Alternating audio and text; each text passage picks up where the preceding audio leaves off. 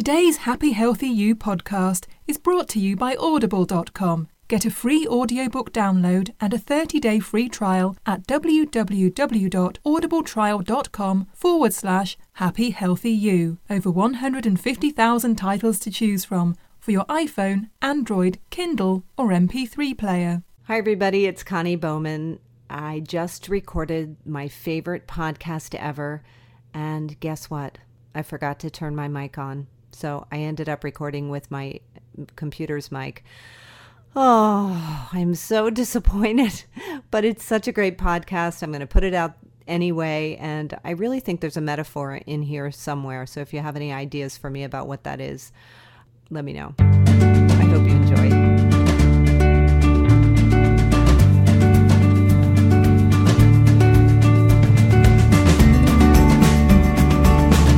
Everybody. Welcome to Happy Healthy You, the podcast. I'm Connie Bowman, and I want to give a little, little, shout out to my college roommate, Barb. We always call each other when we have a God thing. Today's podcast is definitely a God thing. I have sort of a miraculous guest, and I call him miraculous because, unbeknownst to him, he pretty much changed my life back when I was in college. I took a class with Dr. Ira Zepp. He was the dean of religion at my school, and the class was called Liberation Movements and Human Freedom.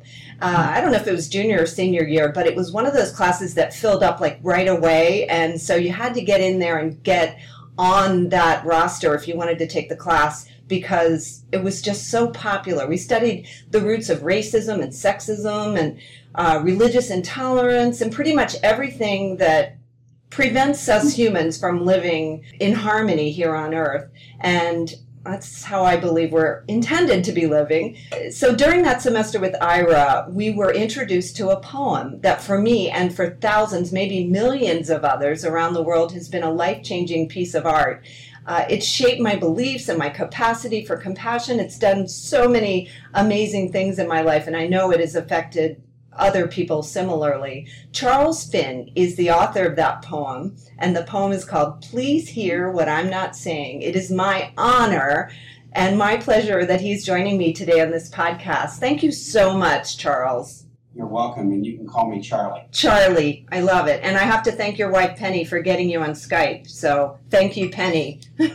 we owe her a debt of gratitude. Charlie Finn, my new friend, is a writer who works as a licensed professional counselor with adolescents and adults on issues relating to life transition, substance abuse, and the role of spirituality when up against it. We'll talk about that. He's been married to his beautiful wife Penny for a long time now. On your web, on your website it says 36 years. What's the truth?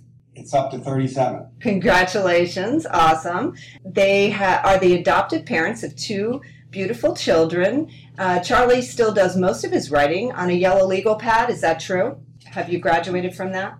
I've graduated to doing a little more of it actually on the computer, but still most of it I begin longhand and then go to the computer. But I do a lot of revising when I see the rough draft on the computer. It's seldom what I really want. yeah, yeah. That's a big transition. It also says on your um, on your website that you glory in thunderstorms, flowers, and everyday miracles. I love that. You're such a poet. It's you're my well, first. Actually, actually, Penny, my wife, who put this my website together, she and my daughter April. Penny did, you know, some of those things that you just read. That was her summary, uh, but I think pretty accurate. Yes, yes. So you're my first poet that I've had on my podcast, so I'm I'm very excited. You describe please hear what I'm not saying as sort of a message in a bottle. You sent it out there. You wrote it back in 1966, I guess. Is that correct? Correct. So you sent it out there with no real expectations, just to kind of put good vibes out in the universe. Can you talk about your first experience with the poem, um, the first time you heard it being read in public, and and how it just it spread? Just can you talk about that a little bit? A little bit of background behind writing the poem. This is back in September of '66. At the time, I was in the seminary studying to become a priest. I was raised Catholic, went to a Jesuit high school. After high school, I joined the Jesuit order with a view to becoming a priest. And while I was still in the order, I later on left in 69 uh, and before I was ordained, so that's past history for me. But while I was in the order, we I was sent to Chicago. There's a, a college prep on the south side of Chicago called St. Ignatius. And I had just been sent there to begin three years of teaching. Um, and prior to that, um, when I, in the early years as a Jesuit, I had written some poetry, but not much. And the little that I did write was sort of a, a grunt and grind affair. You know, I get a good idea, but a lot of time, a lot of rehashing went into the the, uh, the process. Unlike that, I found myself one evening. So okay, so this is September of '66, and I didn't sit down with the thought of writing a poem. I just uh, began putting down reflections that were coming to me, um, starting off with don't be fooled by me, don't be fooled by the mask I wear. Um, and it's it's a couple of pages. You know, it, this is not a short thing. But when I when I got to the end of it, I, looked it over and I thought, you know, this is this is kind of like a long poem. So my point being is, I didn't I wasn't thinking of creating a poem, and I wasn't thinking, and therefore I wasn't thinking about getting it published. Um, but when I wrote it, it struck me, hey, I like this enough to think of sharing it with close friends, my family, and with some of the students that I was teaching at St. Ignatius. But when I typed it out, I didn't even put my name on it again, not even thinking of publishing. And they knew who I was. So I just said, hey, this is something I wrote recently. What do you think? type thing. And that was about it. You know, I didn't think more about that poem until early in 1969. So we're talking two and a half years, something like that. Um, a friend of mine had a brother who was in college at St. Louis. I think it was St. Louis University, I'm not sure. Bottom line is, there is a student paper, and my poem was on the cover of it. And so, anyway, when my friend found that from his brother, he brought it to me. It's like, wow, can you believe that? But then that began either in written form or word of mouth, I started hearing from more and more people where it had been quoted, different kind of publications, including um, a record. A, a friend of mine, this this is an ex-student who went up to some school in Michigan. He brought back an album called Roscoe Speaks uh, and with a number of poems that this guy Roscoe was reading. And one of the poems was my poem, and it was um, usually it came back anonymous. I think on his album, he put down traditional. You know, so you can imagine my goosebumps to realize yeah. that something I had written hadn't bothered to put my name on it, wasn't, but then it started being passed around from, you know, person to person. And one of the, the interesting ironies is I never could figure out who Roscoe was until in 1972, this is a number of years later, I took a year off teaching. Um, at that point, I had left the Jesuits, uh, but I stayed in Chicago and was teaching at another school but I took a year off to travel, and I was over in Europe hitchhiking up the Spanish coast towards Barcelona. And I get a ride with a, a, a an Englishman, um, And in the course, you know, you have a few hours when you're writing with somebody. We get talking about various things, and I happen to mention I write some poetry. And he said, Well, have you ever had anything published? And I said, No. But then I said, Well, something I wrote a long time ago, a few years ago, came back in this album, Roscoe Speaks, but I never heard of who Roscoe was. And the English guy said, Well, Roscoe, he's a, a DJ in London and he cuts these albums. He's also a poet. So the bottom line is, it took me hitchhiking up the coast in Spain to learn that my poem was not only being passed around the country here, but had even made it to England. Wow, that's and, amazing. And over the years, it's, you know, it's turned out it's made it around the world. So it is kind of a, it's, while it's thrilling, it's also humbling to, you know, back to that image of the, the message in the bottle. I, it's, I put it out there, not thinking, not even hoping it would go around very far. I just wanted to share it with a few people. But for whatever reason, it really struck a chord and it has gone around the world in a way that is it's pretty amazing. And I still kind of shake my head to realize something I wrote at the age of 25 many years ago is um, is still not only has had that history, but I still hear from people regularly from around the world who now know about my website. You know that they're they're still being touched by this, and it's it's right, right. Hard to find the words to describe my feelings about that. It's it's definitely a God thing, as as I said earlier in the podcast. Um, yeah, you write in your book. Please hear what I'm not saying. A poem's reach around the world. Here you write about it, and you say that it was really everyone I was writing to. It was everyone deep down that I was writing about. I don't recall being either agitated or depressed at the time. I simply was pondering on paper what I, I, had come to believe was a basic human reality, vulnerable to be sure.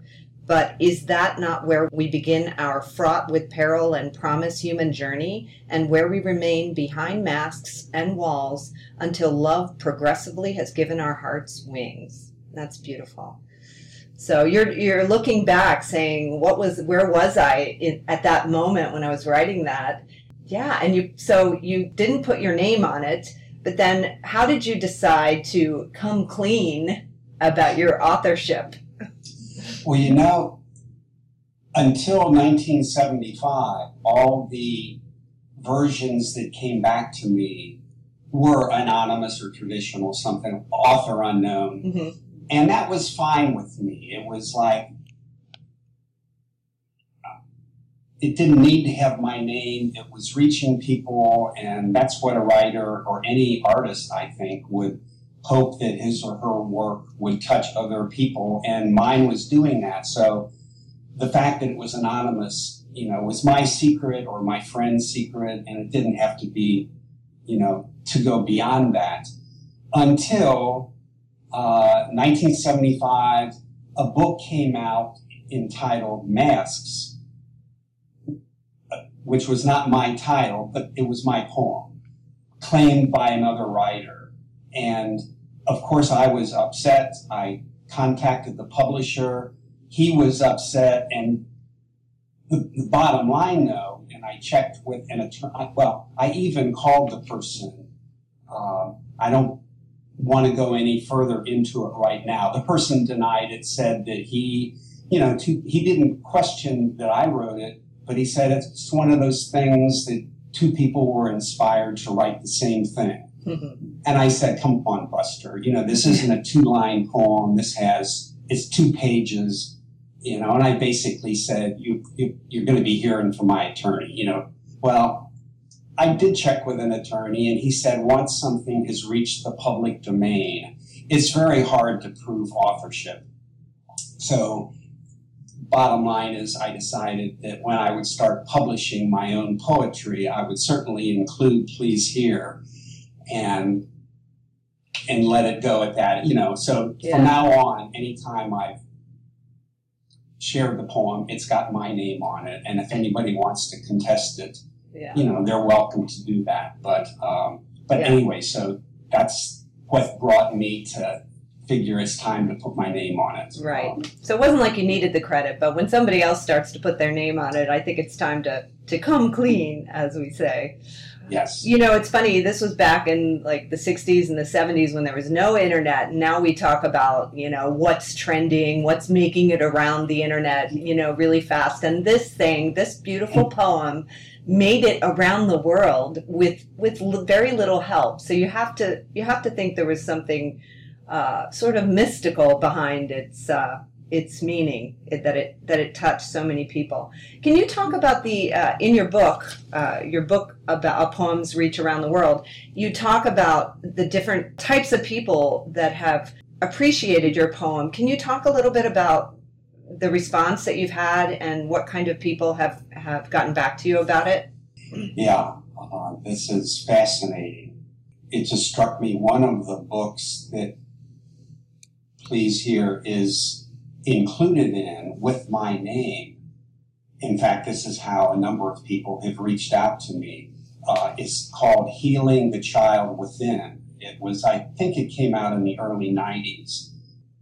But that spoke, as the title of that book attests, it, it speaks to people who have struggled with a variety of things and their image of themselves has been wounded enough that the book addressed that phenomenon and in, the, in that context quoted my poem.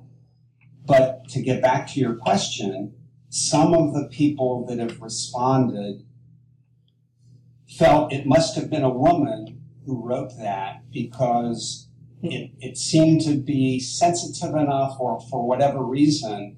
And, and not only a woman, other people, men, some men as well as women, felt that it must be a person who has been abused and has lived through a lot of deep pain in their early life that has caused them to have such doubts about themselves and made it so hard for them to take off the mask and, and to be real with other people. Uh, I, I've heard from some veterans of Vietnam who were convinced that it, another veteran must have written that Mm. because it so spoke to his, it, it may have been, you know, female warriors back then, but most in the Vietnam War were, were male. But it, they were convinced that, again, it had to have been a Vietnam vet or a war vet. Um, I've heard from a lot of people struggling with substance abuse. And part of my own counseling experience for many years was working at a treatment center for alcohol and drug problems. And a lot of folks who found that poem are convinced that re- it must have been written by an addict. Otherwise, they couldn't have somehow touched on what they were experiencing within themselves.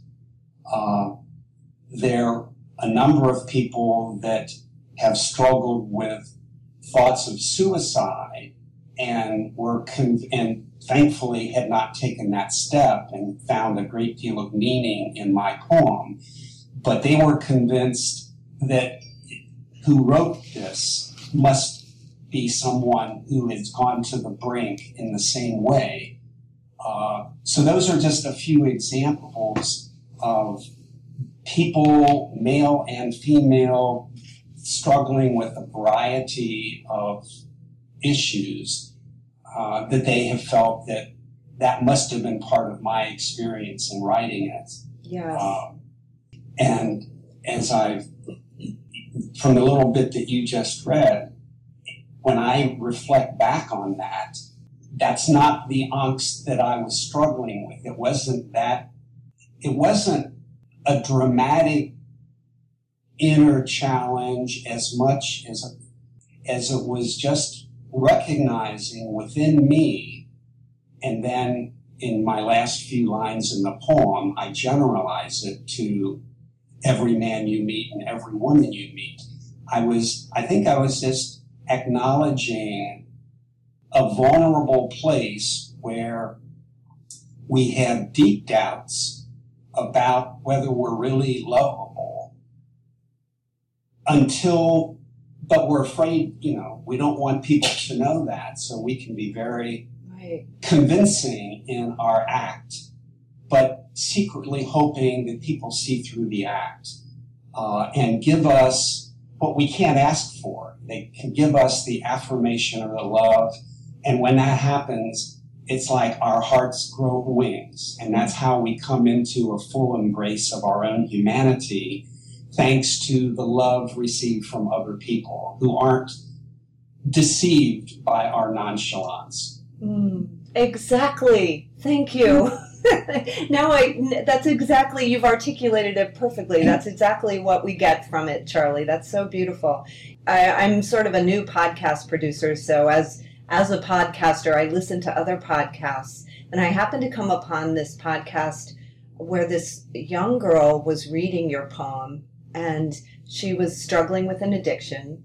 And as she was reading, she was she she could barely get through it because it was touching her heart so much and to listen to her read this poem oh my gosh it just it opened my heart. Like you said it just opened my heart to have compassion and for someone who i might not have prior to that had compassion for. It's just an amazing thing and i want you to i want to get to the poem and i want you to read it for our listeners but i want to talk a little bit about what you're writing now. Like now has this changed who you write for? Because you have so many books of poetry out there and um, please hear what i'm not saying is in your book for the mystically inclined but you have so many other books out there that people can go to your website and find. Who do you write for now and what are you writing now to preface my response, um, well, the, the quick response that I can elaborate on in a minute is I'm not so much writing new things now as much as putting together things that I have done in the past, but in a different format. And the different format is creating what I call my mandalas. Um, I can, depending on our time here, I could show some of the mandalas I'm working on. But it basically entails creating, I draw a huge circle on a poster board. And within that circle, I honor different dimensions of my life. Um, for instance, for each year, and I began this in 1981, so uh, I have 34 mandalas on each year where I'll fill in the events of each month on this mandala. Well, my, I have some over there too that I was going to show possibly Penny. Uh, I fill in month by month, I will summarize some of the major events or not so much external but internal events. Um, and then at the end of the year, Penny just brought over what I'm, I don't know.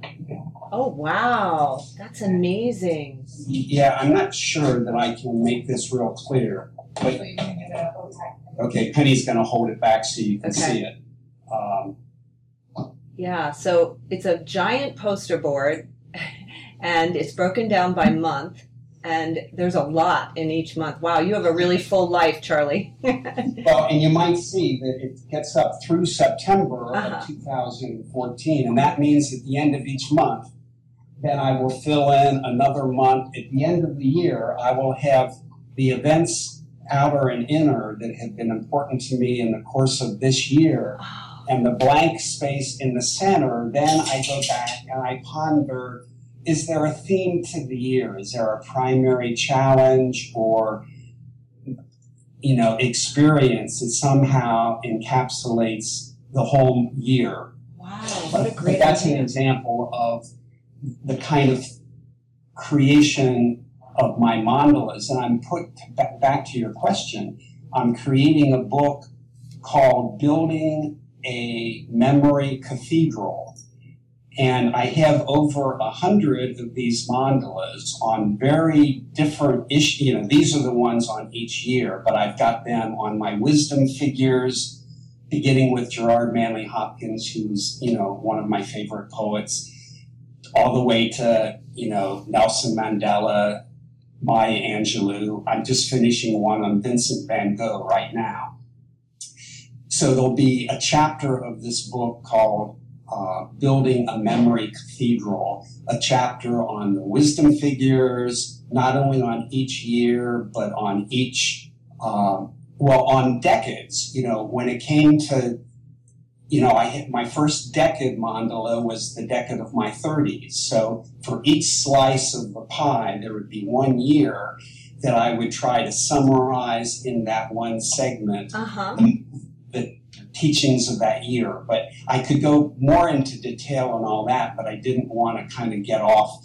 Basically, I'm not so much writing new things, although I am doing some of that as it just spontaneously comes to me. But in terms of an actual book that I'm putting together, well, there are actually two. One is all of my mandalas with commentaries. Uh, but that's more of a memoir it's very personal, obviously, and that's not something that would be of interest to the public. I don't know, Charlie. I think I think those mandalas are fascinating. I, I work with a, a group every week. We get together and we do this thing called theological reflections, where we sort of ki- kind of like you have done. We reflect on. I mean, it can be any subject, but um, reflect on what the culture says, what theology says. You know, and we basically free associate and and it's sort of what you've done with your mandalas and you can re- really by doing that you do recognize the god things that happen i think i think it's it's pretty cool that we that i started the podcast that way because that's what you're doing sort of you're Yeah. you're picking up on the themes in your life that it really you have surrendered to and that god is bringing into your life One of the mandalas I did, I call uh, Holy Ground. And I went back through my life and I put down all the different places, the actual physical places, beginning with where I grew up in Cincinnati, Ohio. Uh, but different events that happened in different places that have made those places sacred to me. And after I did that, I thought, let me do one, and I, I didn't call it holy moments. The, the, the word I came up with was incandescent moments, which I've since adjusted. Now I call it illuminations. Uh-huh. But I started, I, I figured I could do one beginning with my birth, and in one mandala, I could put the, the, the important incandescent moments of my life. Well, I got from my birth, this is back in 41, till my marriage with Penny in 77.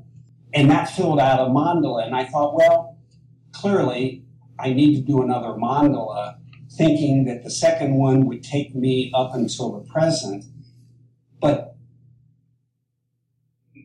a brief comment I've gotten, the more I do this, and the more I review my journals, which I've done a lot of journaling over the years, the more richness I tap into so that now I'm up to illuminations number 10, you know, just the rich moments that have come to me. They might be natural experiences or human encounters or books that I've read or lines from a poem that stand out from all the rest. You know, I've sort of memorialized these on these mandalas.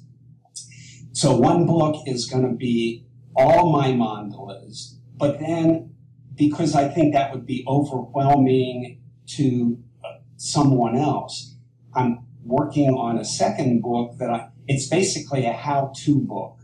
It's, I'm, I'm going to call it Memory Circles, um, how to create your own mandalas. So I'm taking well, each year I sort of take people through how they could create a mandala. For instance, January 2015 is about here. And it's a suggestion how someone at the beginning of January can start to keep track. And then at the end of the month, they can fill in some things in January and they can start creating their own mandala for 2015. i love that idea or another chapter is on taking a trip. I travel a fair amount, and but I began in 2005. My family, I took Penny and I took our kids to France, and when I came back, you know, I had kept a journal through that experience. So when I came back, I created a mandala that sums up all the high points of that trip to France. And now I have about, you know, 10 mandalas of places that I've traveled since then. So it's a wonderful way to commemorate an experience like, you know, going on a trip. And so the second book I'm working on is more, it's briefer, but it touches on some of these different areas and show it's an invitation to people that have maybe never thought of that way of creating not another way I like to think of this is not just a mandala, but a shield, and meaning the Native American warrior would create a shield. And I used to think, well, that must, you know, the, the symbols or the colors on that shield must be a message to other people about the warrior. Right. And somewhere along the line, I heard or I read that this, those markings on that shield are meant for the carrier of the shield to remind him of the visitations of spirit that have happened in his or her life. So that's, in a sense, these are shields that I've created that have been immensely meaningful, well, for myself, ways of enshrining memories that have happened, you know, in the course of my own journey. But now back to your question, I, I'm sensing that there's there's something here that might really speak to other people who are also trying to enshrine their own memories. So that's what I'm working on right now. Yes, yes, definitely. I think this is a fascinating method. I mean, for creative people or for people who just want to be more aware or conscious of the God things in their lives. So, thank you. I was going to ask you for uh, advice for writers out there who might be interested in sharing their hearts the way you have done it, but I think you just gave us some great advice. So, um, for more information about your work, your website, your many books of poetry, your blog. You have so much, so much uh, creativity just coming through you. Can you can you tell us where we can find you? www.poetrybycharlescfinn.com.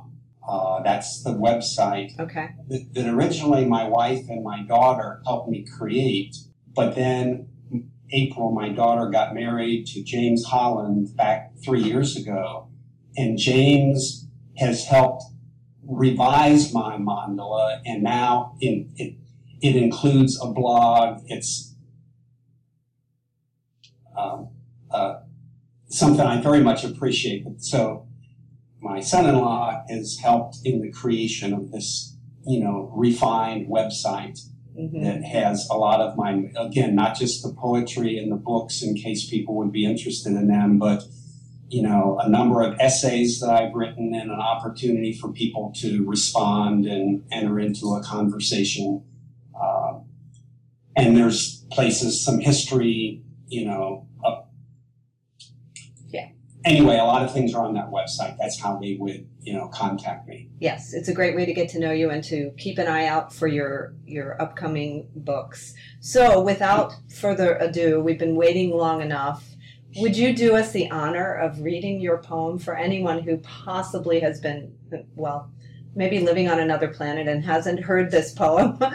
could you could you read, please, hear what I'm not saying for me and for everyone else? And yes, thank you so much for doing this. I'm... i can and I will. And this is again from uh, for the mystically inclined. Don't be fooled by me. Don't be fooled by the face I wear, for I wear a mask, a thousand masks, masks that I'm afraid to take off, and none of them is me. Pretending is an art that's second nature with me. But don't be fooled. for God's sake, don't be fooled. I give you the impression that I'm secure, that all is sunny and unruffled with me, within as well as without.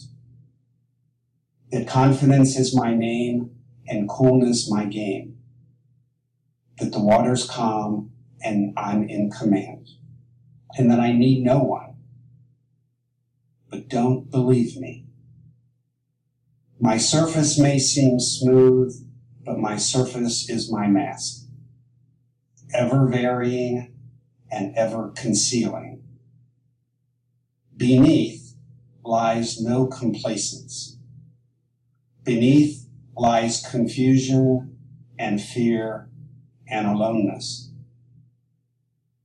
But I hide this. I don't want anybody to know it. I panic at the thought of my weakness exposed. That's why I frantic, frantically create a mask to hide behind. A nonchalant, sophisticated facade to help me pretend, to shield me from the glance that knows. But such a glance is precisely my salvation, my only hope, and I know it. That is, if it's followed by acceptance, if it's followed by love. It's the only thing that can liberate me from myself, from my own self built prison walls, from the barriers I so painstakingly erect. It's the only thing that will assure me of what I can't assure myself, that I'm really worth something but I don't tell you this. I don't dare to. I'm afraid to.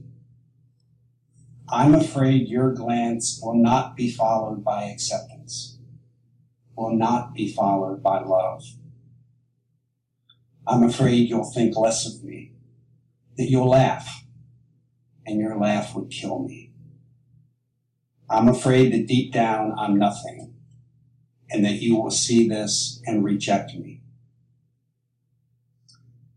So I play my game, my desperate pretending game, with a facade of assurance without and a trembling child within. So begins the glittering but empty parade of masks, and my life becomes a front. I tell you everything that's really nothing, and nothing of what's everything of what's crying within me. So when I'm going through my routine, do not be fooled by what I'm saying. Please listen carefully and try to hear what I'm not saying. What I'd like to be able to say, what for survival I need to say, but what I can't say. I don't like hiding. I don't like playing superficial, phony games. I want to stop playing them. I want to be genuine and spontaneous and me. But you've got to help me. You've got to hold out your hand, even when that's the last thing I seem to want. Only you can wipe away from my eyes the blank stare of the breathing dead. Only you can call me into aliveness. Each time you're kind and gentle and encouraging. Each time you try to understand because you really care, my heart begins to grow wings, very small wings very feeble wings, but wings. With your power to touch me into feeling, you can breathe life into me. I want you to know that. I want you to know how important you are to me. How you can be a creator, an honest to God creator of the person that is me, if you choose to. You alone can break down the wall behind which I tremble. You alone can remove my mask. You alone can release me from my shadow world of panic, from my lonely prison, if you choose to. Please choose to. Do not pass me by. It will not be easy for you. A long conviction of worthlessness builds strong walls. The nearer you approach to me, the blinder I may strike back. It's irrational, but despite what the books say about man, often I am irrational. I fight against the very thing I cry out for. But I am told that love is stronger than strong walls. And in this lies my hope. Please try to beat down those walls with firm hands, but with gentle hands. For a child is very sensitive. Who am I, you may wonder? I am someone you know very well, for I am every man you meet, and I am every woman you meet. Thank you. Charlie Finn, you are definitely a God thing. Thank you so much. It's been such a pleasure talking to you. I could talk to you all day, but I'll let you go. Thank you. Thank you. Thank you. Thank you, Connie. You're doing a terrific thing.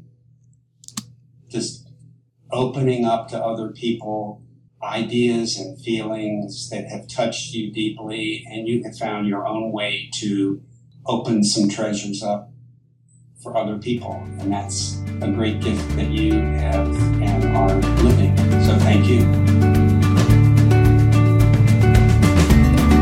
Thanks so much for listening to Happy Healthy You. And just for you guys, the Happy Healthy You listener, Audible, the awesome audiobook people, are offering a free 30 day trial to give you the chance to check them out. I always have about three audiobooks going at once. I listen when I'm driving, they're great on long trips, when I'm running, or just hanging out at home. To download your free audiobook today, go to audibletrial.com slash happyhealthyu. Hey, you'll also be helping support this podcast, so thanks.